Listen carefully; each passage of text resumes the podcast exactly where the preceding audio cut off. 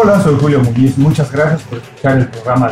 El invitado es David Tomás, cofundador y CEO de CyberClick, emprendedor, business angel y mentor de startups. Es autor del libro Diario de un Millennial. Esto es Inconfundiblemente.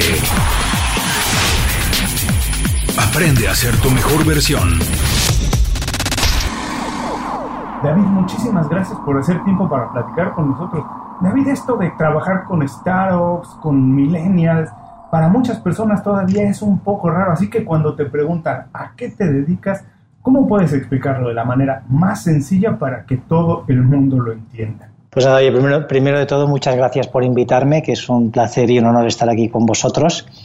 A ver, bueno, em, yo cuando hablo de, de millennials, lo que un poco intento explicar es em, que las generaciones son distintas, ¿de acuerdo? Pero que sobre todo la generación millennial es la primera generación que ha vivido ya desde su adolescencia alrededor de la tecnología y que las prioridades que ellos tienen em, son distintas que el resto de las generaciones respecto al trabajo. Han ido evolucionando. Pero hay un cambio muy significativo con esta generación porque se les ha educado para, para, sobre todo, para disfrutar de su trabajo, para ser felices en el trabajo que hacen. Y esto hace que la relación que esperan tener en la empresa es muy distinta a cómo las empresas se relacionan con las personas que trabajan en ellas. Entonces, claro, es una revolución muy grande que no solo los millennials van a querer, sino también el resto de generaciones, pero especialmente ellos. Entonces yo lo que intento explicar en el libro es cómo tenemos que cambiar las empresas, cómo tenemos que cambiar el management para que los millennials sean felices en su trabajo y se quieran quedar mucho tiempo en tu empresa y sobre todo pues aporten mucho valor y aporten crecimiento. Tenía muchísimas ganas de platicar contigo precisamente por eso. Ya ves todos los estereotipos que existen alrededor de los millennials, se les tacha a veces de irresponsables, flojos, de poco comprometidos, en fin, y más adelante vamos a ir a ello. Pero a mí me gustaría antes de eso saber cómo es que llegaste a esto, cómo encontraste tu vocación de decir que querías trabajar como mentor de startups, como emprendedor, cuando a lo mejor empezaste no era tan popular. ¿Cómo fue que llegaste a esto, que encontraste que esta era tu vocación, que era una pasión y que además podías aportar valor? Pues fíjate, bueno, yo empecé como emprendedor en el año 99 ¿de acuerdo? Eh, hace casi, bueno, va a ser 20 años ahora, final de año.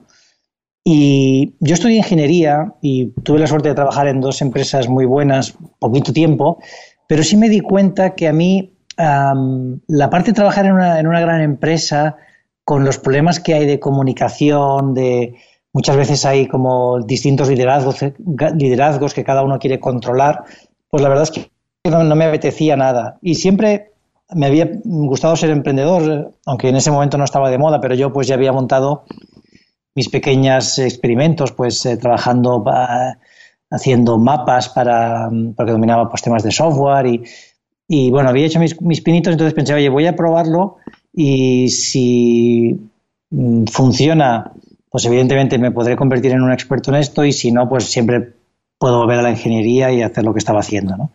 Y bueno, un poco fue casi, te digo, por, por esta inquietud de, probar, también por ver que, Internet iba a ser algo grande, que en ese momento no era tan evidente, ¿no? En el año 99, pues ver que Internet iba a ser grande no, no, no, no era tan claro. Yo tengo la suerte de, empezar a usar Internet muy pronto, empecé creo que fue en el año 94, 93, 94 en la universidad.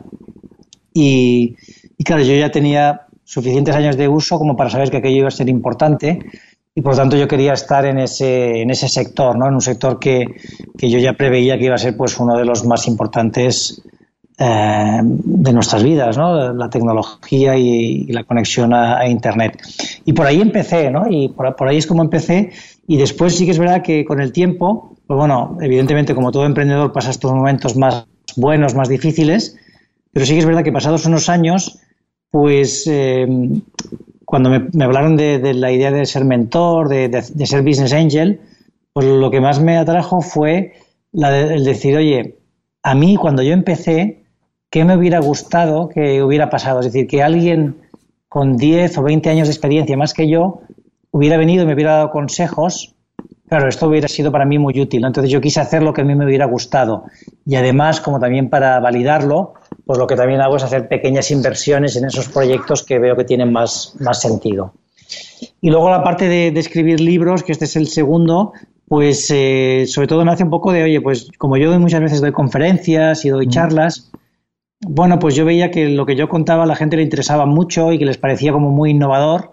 Entonces pensé, oye, pues también estaría bien tener un libro hablando de esto porque eso te permite llegar a mucha más gente, ¿no? Un libro pues está accesible en todo el mundo, la gente lo puede comprar y, y por eso fue escribirlo, ¿no? Para intentar pues que le llegue a más gente y que haya más empresas pues que quieran apostar por, eh, por innovar, por cuidar bien a sus equipos, por em, hacer empresas felices y bueno, es un poco este sería el resumen.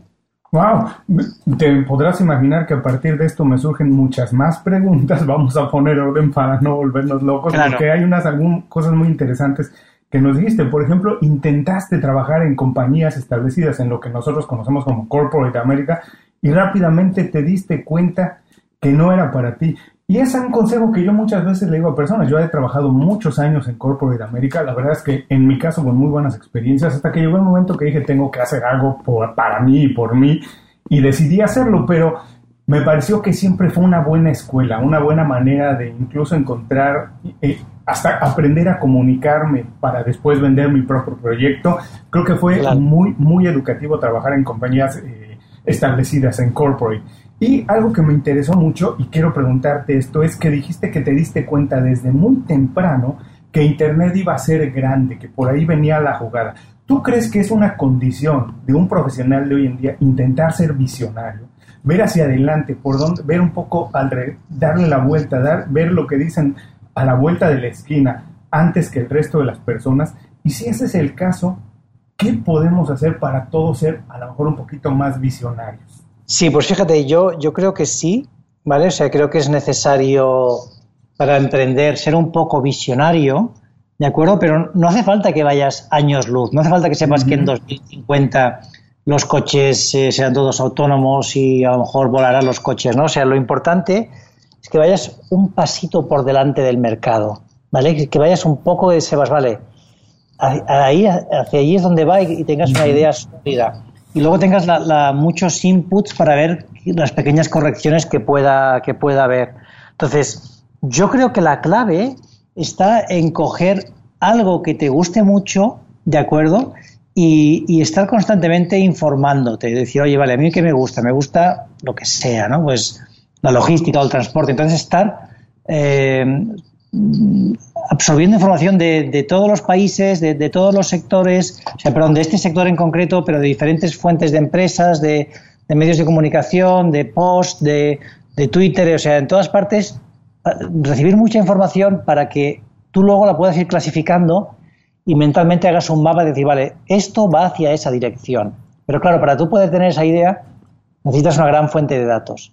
Y lo importante es que hagas algo que te gusta, porque, oye, a mí yo lo digo muchas veces, a, mí a lo mejor me coges un sábado por la mañana a las 6 de la mañana y estoy leyendo artículos de mi sector. Pero claro, esto solo lo haces si te interesa mucho. Si no, no lo vas a hacer, ¿no? Me explico, entonces, por eso es clave que, hagas algo que te, que te apasione, porque si te gusta mucho lo que haces, entonces estar al día y ver lo que va a pasar antes que el resto, creo que es relativamente fácil. Eh, eh, no puedo estar más de acuerdo que para poder innovar, para estar un poco adelante, eh, que estoy completamente de acuerdo contigo en que hay que estar muy bien informado de tu sector. Yo he trabajado muchos años en la industria de la música y en, algunos, en algunas ocasiones he tenido que ser el gatekeeper, el que decide si una canción es la que hay que promover o no, si un video es el que hay que promover o no. Y me ha ido bien en ese sentido. He tenido oportunidad de atinarle, vamos a decir, ¿no? Que esa es la, correcta. Y la gente que me pregunta cómo lo he hecho, yo les digo que de verdad los seres humanos somos animales de hábitos y que la mejor manera de saber qué va a pasar en el futuro es aprender el pasado, porque las cosas se repiten. Obvio, tienen alguna variación, le hacemos algún cambio, pero generalmente los círculos se repiten una y otra vez y el péndulo se va hasta un lado y después hasta el otro y poco a poco queda en el centro otra vez, pero la historia se repite, así que comparto contigo completamente esa visión de que hay que estar muy bien informado en tu sector para entonces sí poder ser innovado, ¿no? Como que para pensar out of the box, fuera de la caja, hay que conocer bien la caja por dentro primero. Ahora, ¿tú crees que esa fue, digamos, tu acercamiento a ser emprendedor, decir, ¿qué es lo que pensaste que podrías tú aportar distinto? Porque es un mundo tan competido que, ¿qué, ¿cómo dijiste? Yo voy a, ser, voy a ser emprendedor y mentor, pero ¿qué es lo que dijiste? Voy a aportar de valor distinto. ¿En qué eres realmente bueno que dijiste? Aquí es donde yo puedo sumar. Sí, eh, déjame que te cuente antes una historia, la que has dicho el tema de la música, pero bueno, que refleja un poco, hablamos del mismo tema.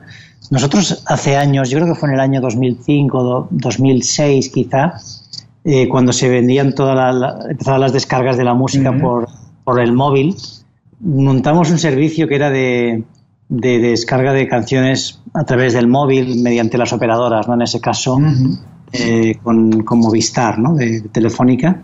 Y, durante unos meses yo gestioné ese servicio, que además me lo pasaba, me lo pasaba muy bien. Y, y fíjate que conseguí que el, servicio facturase bastante dinero, y, aumentase mucho, porque del equipo que lo llevaba antes a que cuando lo, cogí yo, hicimos un salto muy grande, multiplicamos por mucho las ventas, pero justamente fue fuera esto. Entonces yo a partir de ese momento, que a mí la música me gusta mucho, pero me, gusta más, eh, escucho más, me gusta más la radio, más que la mm. música, ¿no? Pero cuando yo estaba llevando ese servicio, yo me pasaba todo el día escuchando música, me ponía todas las emisoras de radio, la MTV, o sea, miraba todas las tendencias y a la que veía cualquier, me, seguía un poco todos los blogs que había, o sea, estaba suscrito a todas partes. Entonces, a la que, a la que, a lo que había alguna canción que despuntaba un poquito, yo rápidamente lo podía identificar. Entonces, lo que, lo que hacía es que la subía arriba de todo del ranking a ver si nuestros usuarios la descargaban. Si la descargaban mucho, pues la dejaba. Mm. Si no la bajaba, o sea, bueno, algo que ahora hoy haría la inteligencia artificial, ¿no? Pero en ese momento lo hacías, lo hacías manualmente. Y bueno, te lo pongo de ejemplo porque solo con ese, oye, yo cambié mi foco de atención, me, centré en la música y conseguimos aumentar las ventas, pero fue por esto, por estar un poco atento y la clave era estar todas las, las fuentes de información posibles, ¿no? Intentar entender a los usuarios lo que estaban haciendo, lo que les interesaba. Y entonces, solo tenía que ir esto una hora antes que el mercado, ¿no? Si iba un poquito antes que el resto, claro, si yo, yo ofrecía la canción antes que otros competidores, pues eh, la descargaban de nuestro site, ¿sabes? Y se trataba de ir un poquito antes. Entonces, lo que, me, lo que me decías de cuál sería la característica, yo diría que en mi caso, una de las características que, que me definen sería la capacidad y el interés por aprender. O sea, yo estoy constantemente aprendiendo, ¿no? O sea, siempre me voy poniendo retos.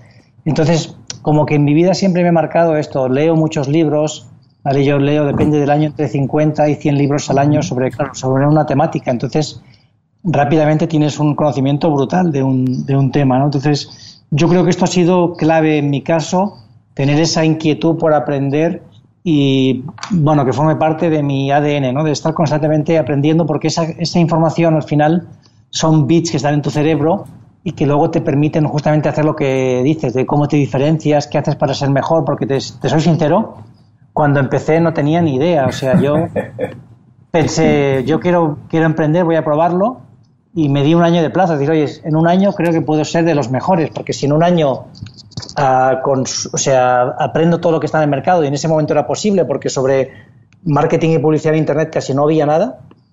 Entonces yo lo que hice fue eh, comprarme todos los libros que había sobre el tema, que había muy poquitos, los leí todos, los devoré, o sea, me, empecé a hablar con mucha gente, me fui a ferias, o sea, me, moví por el mundo y claro, en un año, pues lógicamente tenía un nivel muy avanzado, pero porque había dedicado muchas horas, ¿no? A mí me hace mucha gracia que hay gente que piensa, oye, que aprender es muy complicado, que es muy difícil y fíjate, tú, si tú coges un, eh, una persona que ha hecho un doctorado, ¿vale? Más o menos, yo leí un estudio que decía que había leído el equivalente a 70 libros sobre una materia, mm. ¿vale? Claro, 70 libros, si te esfuerzas, los puedes leer en un año, que es uno por semana, un poquito más. Entonces, claro, si tú en un año tienes el mismo conocimiento que una persona que tiene un doctorado sobre un tema, es decir, que aunque tú no hayas estudiado la, eh, eso en concreto, en solo un año te puedes poner al mismo nivel que el doctor, que es una persona que se acaba de doctorar en inteligencia artificial o lo que quieras, ¿no? O sea, en el tema que te interese. Entonces, bueno, eso para mí es algo que muchas veces, eh, ¿cómo se dice? Eh, menospreciamos, ¿no? Mm. O sea, menospreciamos la capacidad de aprendizaje que tenemos, ¿no? Y si tú desarrollas esta habilidad, es muy probable que tengas éxito a nivel profesional y a nivel personal. Bueno, no es, no es gratuito que las personas más exitosas del mundo, estoy hablando de los Warren Buffett, de los Steve Jobs y eso, siempre como una de sus prioridades era aprender. La gente cree que una de sus prioridades era eh, eh, tener más dinero y bueno, eso venía como resultado y conseguir eh, objetivos venía como resultado, pero ellos priorizan siempre el estar aprendiendo todo el tiempo algo nuevo y cuidar su estado físico, no estar bien por dentro y por fuera, porque si no es difícil como poder ejecutar a un nivel de excelencia, por arriba de la media. Entonces, efectivamente hay que cuidarse bien y por supuesto hay que ser curioso. Ahora, tú, y después voy a ir a, a esto que decías de entre la educación que puedes adquirir en una institución y la que puede uno adquirir de manera personal, pero antes no quiero perderme de esto que decías también de ser curioso, de aprender algo nuevo. ¿Tú consideras que no solo para un emprendedor, sino para cualquier profesional que quiera hoy ser líder en su industria, aunque sea alguien que trabaja con una compañía, el ser curioso es una característica del liderazgo? Y si es así, ¿qué otras más hoy en día, en el mundo que vivimos, debería tener una persona para ser considerado un líder? ¿Qué características debería tener? Sí, evidentemente yo creo que ser curioso es muy importante porque justamente te lleva a aprender y a conocer y a ser consciente del mundo en el que vives, ¿no? de cómo está evolucionando. Esa curiosidad creo que es necesaria para, para tener una posición de liderazgo. ¿no? Tienes que tener esa capacidad de, de ser curioso por, por, el entorno ¿no? y por las personas que están alrededor tuyo. Para mí, a día de hoy, yo creo que la más importante, la, la habilidad más importante de un líder sería la, la empatía, ¿no? el saber ponerse mm. en el lugar del otro y tener autoconsciencia, ¿no? o sea, ser consciente de cómo interactúas con el resto y cómo puedes hacer para impactar en la vida del otro y, mejorar. Yo creo que si tú tienes, te sabes poner en el lugar del otro, tienes, o sea, por, lo tanto tienes una empatía con esa persona, ¿no? Luego sabes eh, también eh, ser consciente un poco de, cómo eres, cuáles son tus habilidades, em, qué puedes hacer para mejorar. Y luego, súper importante, desde mi punto de vista, ¿eh? y puede que alguien no esté de acuerdo, la humildad. Mm. Yo creo que ese, ese ese liderazgo desde un poco, pues desde, desde arriba, que, es alguien que se cree superior que al resto, quizá haya funcionado en una época, pero creo que no va a funcionar en el futuro, ¿no? Sino, al final la gente quiere estar eh, cerca de personas pues que esto, ¿no? Que sean próximas, que te traten con respeto, que, te hablen desde el mismo nivel, ¿no? Y eso creo que se va a valorar mucho en el liderazgo en, en los próximos años, ¿no? Que sepas también estar al nivel del resto de personas y que en ningún momento te pongas por encima. El ego es el enemigo, ¿no? Como dice Ryan Holiday, completamente de acuerdo, porque eh, no importa cuánto tiempo le dediques a algo, la visión de una sola persona, aunque sea muy capaz, siempre será menos completa que la visión de un grupo. Y además nadie puede ser bueno en todo el líder en lo único que realmente tiene que ser bueno es en saber manejar un equipo, administrar un equipo, pero completamente de acuerdo contigo.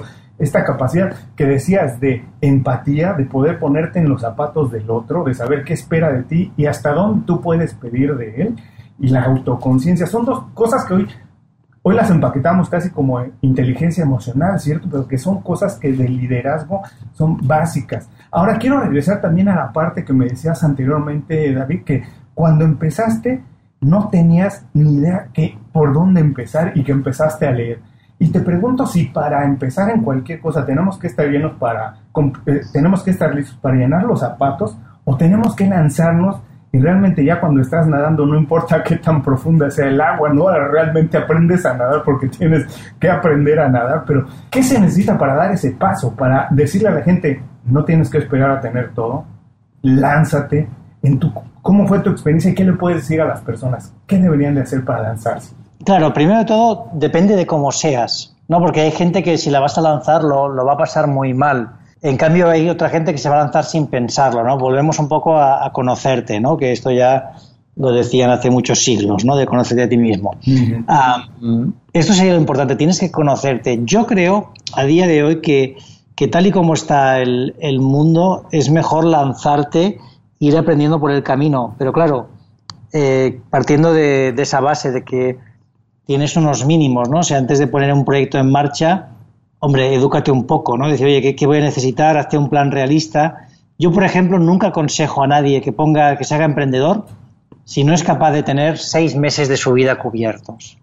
Es decir, si tú no eres capaz de, haber ahorrado seis meses, eh, no, no te hagas emprendedor, porque es muy difícil en seis meses que te vaya, que te vaya bien, vas a tener seis meses difíciles.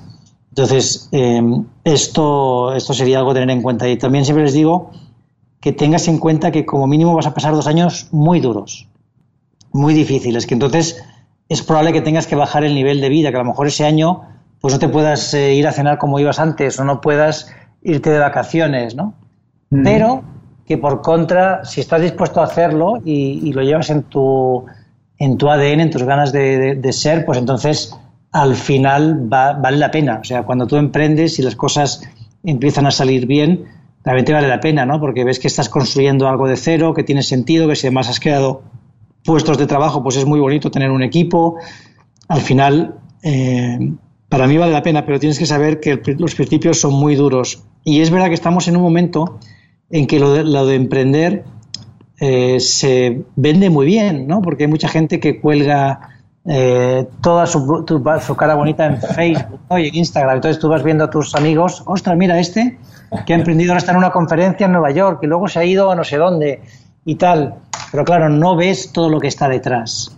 No ves que esa persona a lo mejor lleva eh, tres meses que los fines de semana está en casa encerrada trabajando como un loco o que, a lo mejor no se puede permitir ir a un restaurante, ¿no? Porque no tiene ahora recursos. Entonces, bueno, y lo está poniendo todos en su empresa. Entonces, esto es importante ser consciente, decir, oye, esto es duro, ¿no? Es decir, no, no te lances eh, si no estás dispuesto a sufrir, porque no va a ser fácil. Entonces, bueno, ahí sí que esto sí quedaría como una dosis de realidad, ¿no? De lo de emprender es muy bonito, para mí es lo que yo eh, quiero hacer en la vida y me, encanta ayudar a la gente que quiere emprender y tal, porque considero que es una forma de expresión y de, y de realización, pero a lo mejor no es para todo el mundo, ¿no? Y ahí sí que tienes que saber cómo eres tú y qué, qué te interesa. Todo el mundo celebra cuando Lady Gaga llega al número uno con una canción, pero nadie se pone a ver que lleva 10, 15, 20 años intentando, lanzando canciones, aprendiendo a componer, componiendo con alguien más. Todo eso que tú dices, el trabajo que está detrás, todo lo que es el cimiento de algo, la verdad es que pocas veces la gente lo valora, lo entiende y está dispuesto a hacerlo, no hacen el sacrificio, ¿no? Como dicen, el emprendedor vive unos años como muy pocos quieren vivir para después vivir muchos años como pocos pueden vivir, ¿no? Que realmente es cuando puedes, eh, que además eres dueño de tu tiempo, porque ese es el realmente la mercancía más importante que tenemos todos los seres humanos, ¿no? Y cuando ya eres dueño de cómo puedes administrar tu tiempo, de cómo lo inviertes y qué lo gastas, ahí sí ya es, es una, una, historia completamente distinta. Ahora quiero regresar también a esta parte que decías que no todo el mundo se puede lanzar hay algunos que les cuesta trabajo. Y, te quería, y, quería ver si esto también tiene que ver con lo que hablamos antes que de, de prepararse, de que me decías, a lo mejor estudiando 70, aprendiendo 70 libros, eh, tienes el mismo conocimiento que alguien que hizo un, un, doctorado. Ahora, todo el mundo debería de aprender más y si, más si quiere ser emprendedor, pero tú crees que hoy en día, la verdad es que casi todo el conocimiento está disponible al alcance de nuestra mano en el teléfono celular, si no gratis, a un precio, a un, costo muy bajo. Pero tú consideras que hay alguna diferencia entre la educación formal que se adquiere en una institución como una universidad o una, institución eh, establecida a la educación que nosotros nos damos, una, incluso cuando terminamos la educación formal, que seguimos preparándonos, ¿hay alguna diferencia? ¿Son complementarias? ¿El emprendedor debe priorizar una a la otra o debe un poco balancear las dos? A ver, yo creo que son complementarias. Yo creo primero todo que la educación va a recibir es la siguiente revolución. O sea, aquí mm. va a venir un cambio muy grande en, en, cómo, se está, cómo se hace la educación tradicional, ¿no? Porque Bueno, creo que estamos siguiendo el mismo modelo que se hizo pues hace ciento y pico de años o doscientos, ¿no? Que veníamos de la revolución industrial, había que educar de forma uniforme, ¿no? Tampoco había más recursos y está claro que esto va, va a cambiar y hay muchas iniciativas al, al respecto, ¿no? Ahí a mí hay un proyecto que me gusta mucho que es eh, eh, Life Learn, que es un proyecto que, es, que ha salido hace poco de, para revolucionar la educación. Pero si me dices, para compararlas, yo creo que son complementarias. Es mm. decir, oye, la, educación tradicional, yo qué sé, por ejemplo, yo sí, yo el año pasado pues me fui a la London Business School a hacer un, un curso, ¿no?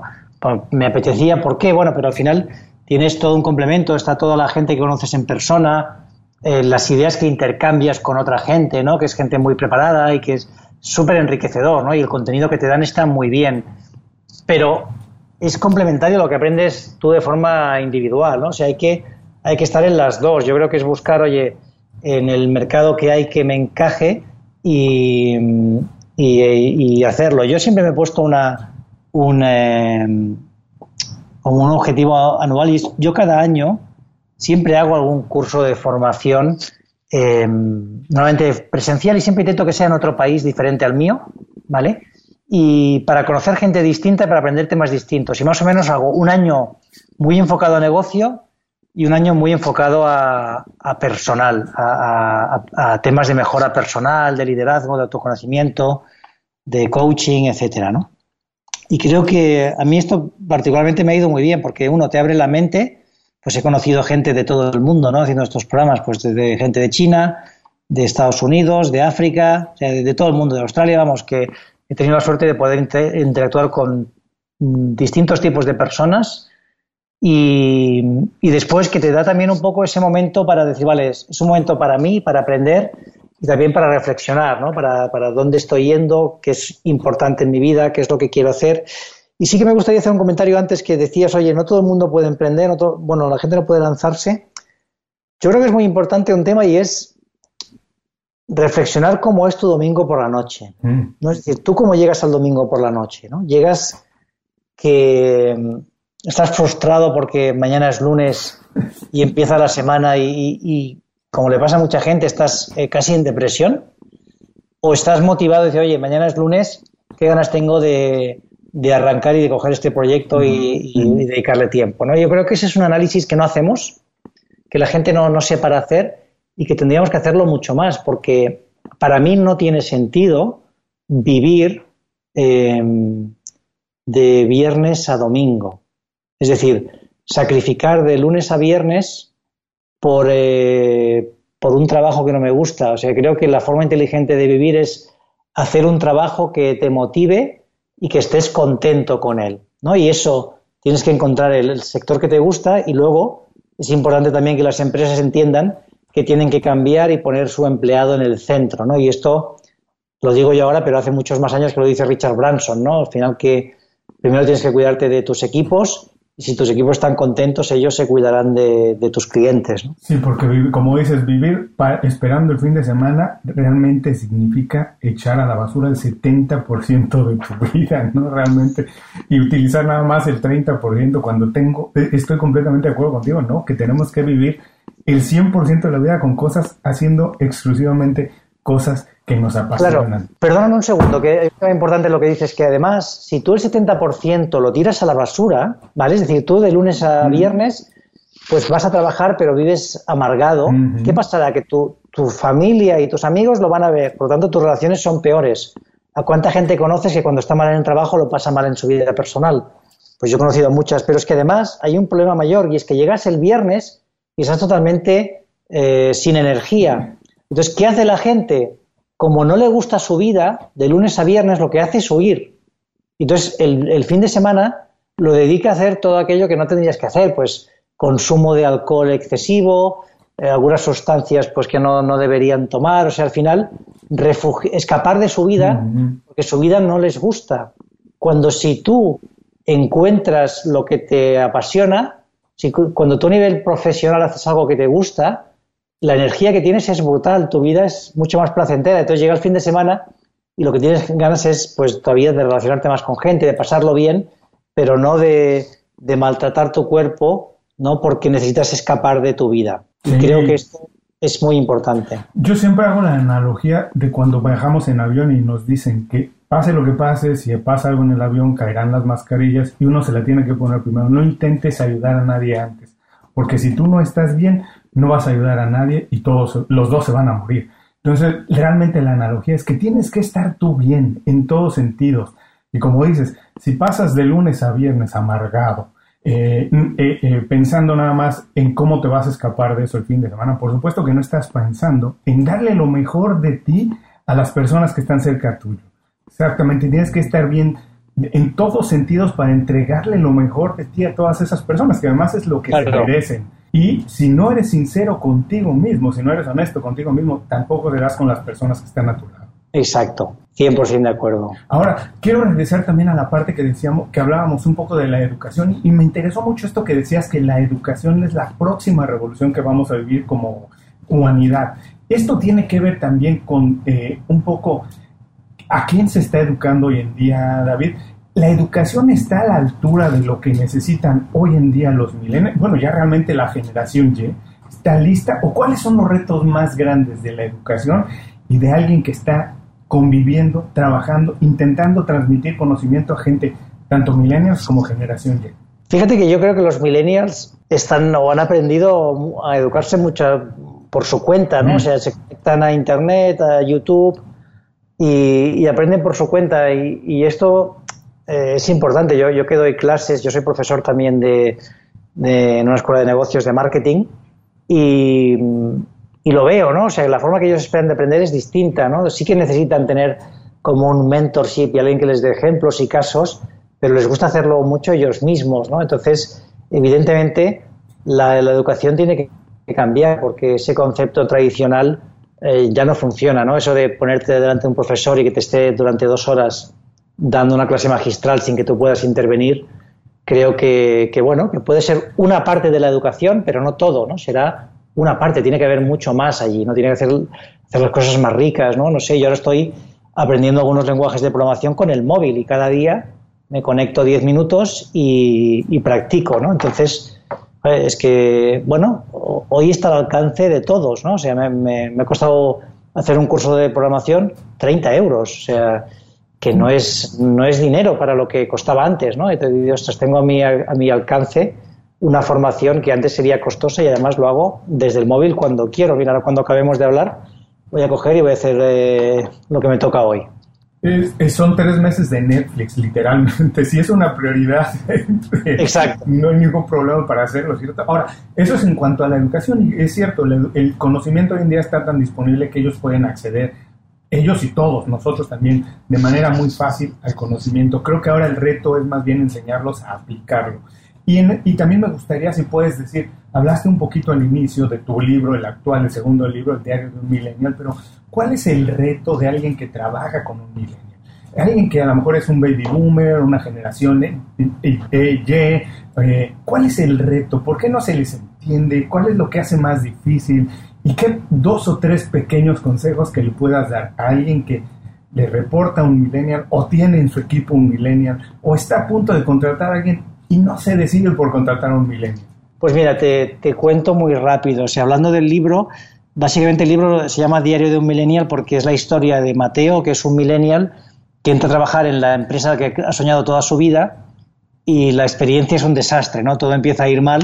Y entonces Mateo va haciendo un diario digital de, de todo lo que pasa, escribe tweets hablando lo que esperaría de sus jefes, tiene un Evernote donde va escribiendo sus ideas más íntimas y luego escribe en un blog, en un blog de medium.com, escribe las ideas más importantes. Y si te parece, te digo cuatro de las ideas que están en el libro que creo que son eh, significativas. ¿no? Si alguien quiere saber un poco más, pues ahí va a poder profundizar. La primera idea, la, primera idea es cambiar el rol de jefe a ser un mentor o un coach. Y esto es muy importante porque las generaciones anteriores estás acostumbrado a tener un jefe, alguien que te controla, que está muy encima tuyo, que toma decisiones por ti.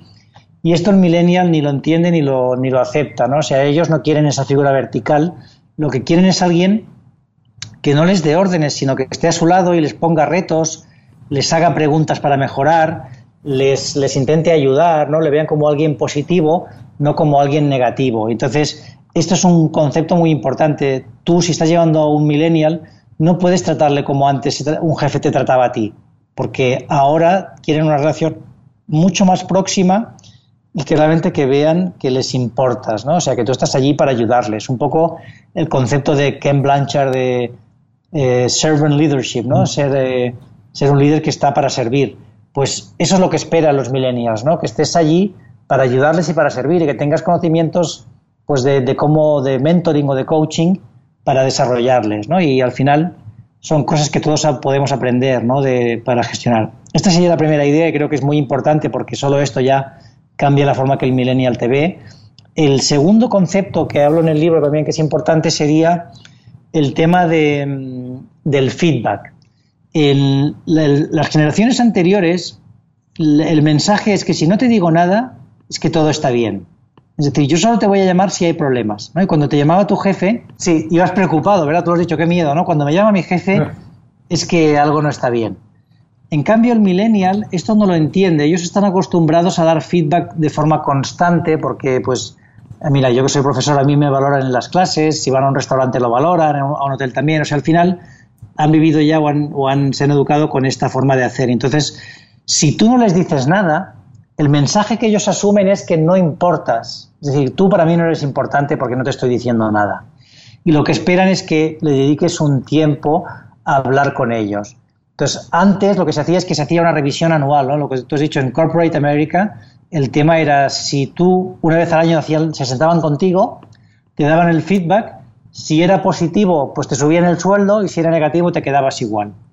Esto el millennial no, no lo entiende, él quiere que constantemente hables con él. Entonces yo digo que una vez, si tienes un equipo pequeño una vez por semana, si es un equipo más grande una vez cada 15 días, mínimo una vez al mes, puedas sentarte y preguntarles cómo, cómo les va, qué puedes hacer para mejorar.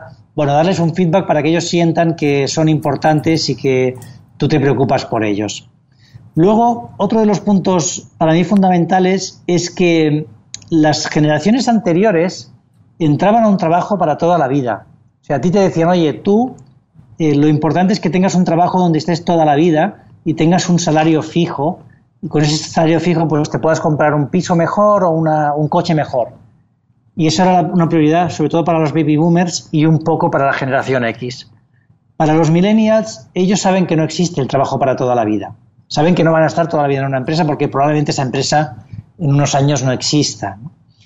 Y si la empresa tiene que despedir, les van a despedir y no, no, van a dudar. Entonces, ellos ya van a una empresa para trabajar un tiempo. Entonces, ¿qué ocurre? Que si tú les das un trabajo que no les gusta, se van a ir porque no están contentos con ese trabajo que no les gusta. Cuando la generación anterior decía, bueno, aunque no me guste el trabajo, yo me quedo porque lo importante es tener el salario fijo. En cambio, el millennial se quiere ir. Entonces, lo que digo en el libro es que en lugar de darles eh, o de intentar potenciar sus debilidades, lo que hagas es, trabajar las fortalezas, o sea, que se, se dediquen a trabajar en lo que son buenos. Y eso quiere decir que la forma de trabajo es distinta, porque tú antes a lo mejor tenías un director de marketing que hacía todo. Y ahora lo que tienes que hacer es montar un equipo pequeño, tienes la persona de marketing, la de ventas y la de producción, que colaboran entre ellos y se reparten el trabajo. Y cada uno se orienta a aquello que le gusta más. A lo mejor hay una parte de marketing que la persona de producción le gusta y la puede hacer. Me explico, es que cada uno haga aquel trabajo que se le da mejor, porque si hacen lo que se les da mejor, uno, querrán seguir en la empresa, pero además como son buenos en aquello, conseguirán más resultados y todo el mundo ganará, estarán más contentos. Y el cuarto punto que os comparto sería el eh, pasar de trabajar por un salario a trabajar por un porqué. O sea, ¿para qué trabajo? ¿no? O sea, ¿por qué estoy yo en esta empresa? Y, y eso me lo tienes que explicar. O sea, las empresas tienen que explicar qué hacen para mejorar el mundo, ¿Qué hacen para que, oye, valga la pena trabajar en esta compañía? Porque si no, el millennial también dice, bueno, pues, oye, prefiero irme a otra empresa que me guste más lo que hace, ¿no? Entonces, ese esfuerzo hay que hacerlo, que las empresas no están acostumbradas. Como antes sabían que una persona iba a estar toda la vida en la compañía, pues les daba igual, oye, no tengo que contarle nada, lo importante es que cada mes le pague un salario y ya está. Pero ahora no, ahora el millennial quiere que le cuentes por qué es importante esta empresa, por qué es importante su trabajo, qué está, cómo impacta su trabajo al mundo, a sus compañeros, a, su futuro como profesional Y todo esto hay que explicarlo a las empresas que no estamos acostumbrados a, hacerlo, ¿no? Y eso también requiere pues, que las empresas tengan un poco su porqué, ¿no? Se expliquen por qué existen y qué es lo que aportan. Wow, me encantó. Voy a resumir rápidamente. Uno, eh, dejar de ser jefe y convertirse en un mentor. Verlo de esa manera la relación con el millennial o con, o con la persona con la que trabajas. Dos, el feedback. Es muy importante estarles dando retroalimentación muy continua de cómo va el trabajo, cómo se sienten, qué necesitan. Y tres, trabajar, eh, el trabajo ya no es para toda la vida, el trabajo a lo mejor es por proyectos y además es más de colaboración que de eh, las estructuras tan, tan rígidas que se tenían antes. Y cuatro, el trabajar por el dinero ya no es lo más importante, lo que es importante es tener un por qué es que hacemos esto. Exacto, sería tener un, eh, un porqué y, y, evidentemente el dinero es importante porque si no no pueden vivir, pero no es lo, no es lo único ni lo más importante, ¿no? Puede haber un millennial que diga, oye, prefiero irme a otra empresa que a lo mejor gana un poquito menos, pero que voy a hacer algo que me gusta más y me motiva más. Visita inconfundiblemente.com. Descarga nuestras herramientas y aprende a ser tu mejor versión. Gracias por seguir con nosotros. Estoy platicando con David Tomás. David, ha sido increíble esta plática. Estamos entrando a la parte final de la entrevista y aquí la idea es compartir algunos secretos, herramientas que utilices para ayudarnos a diseñar un estilo de vida a lo mejor un poquito más inteligente, más manejable, tener una vida más balanceada, lo que hablábamos de vivir, no nada más para el fin de semana. Y en ese sentido yo sé que lo haces muy bien porque además del podcast, las clases que das, eh, los cursos que estás haciendo, dinos por favor, compártenos dos o tres pequeñas ideas, consejos para tener una buena red de contactos. No solo un emprendedor, hoy en día todo el mundo requiere de una buena red de contactos. Sí, a ver, yo creo que es muy importante a día de hoy que cuides tus redes sociales.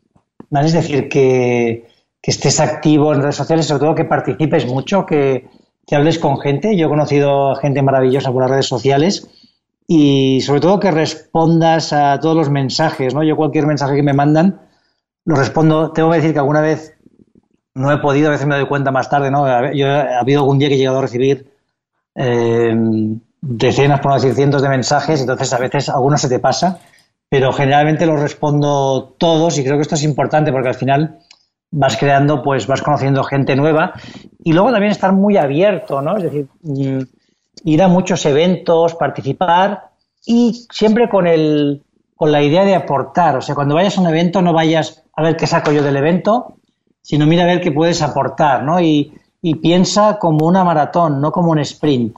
¿no? Al final las relaciones las creas con los años, ¿no? Y, y entonces no puedes venir aquí solo a recoger, tienes primero que todo dar, ¿no? Y tienes que dar mucho y no te preocupes que si das vas a recoger. Alguien te va a recomendar, alguien te va a ofrecer cosas, pero primero ofrécete a ayudar y después ya, ya te llegarán las oportunidades que siempre llegan si te esfuerzas y, has, y lo has hecho desde un punto de vista positivo. Sí, así que hay que estar dispuestos a invertir en nuestra red de contactos. No, no necesariamente dinero, tiempo, conocimiento, nuestro valor. Hay que estar dispuesto a invertir porque solo así crecen las relaciones.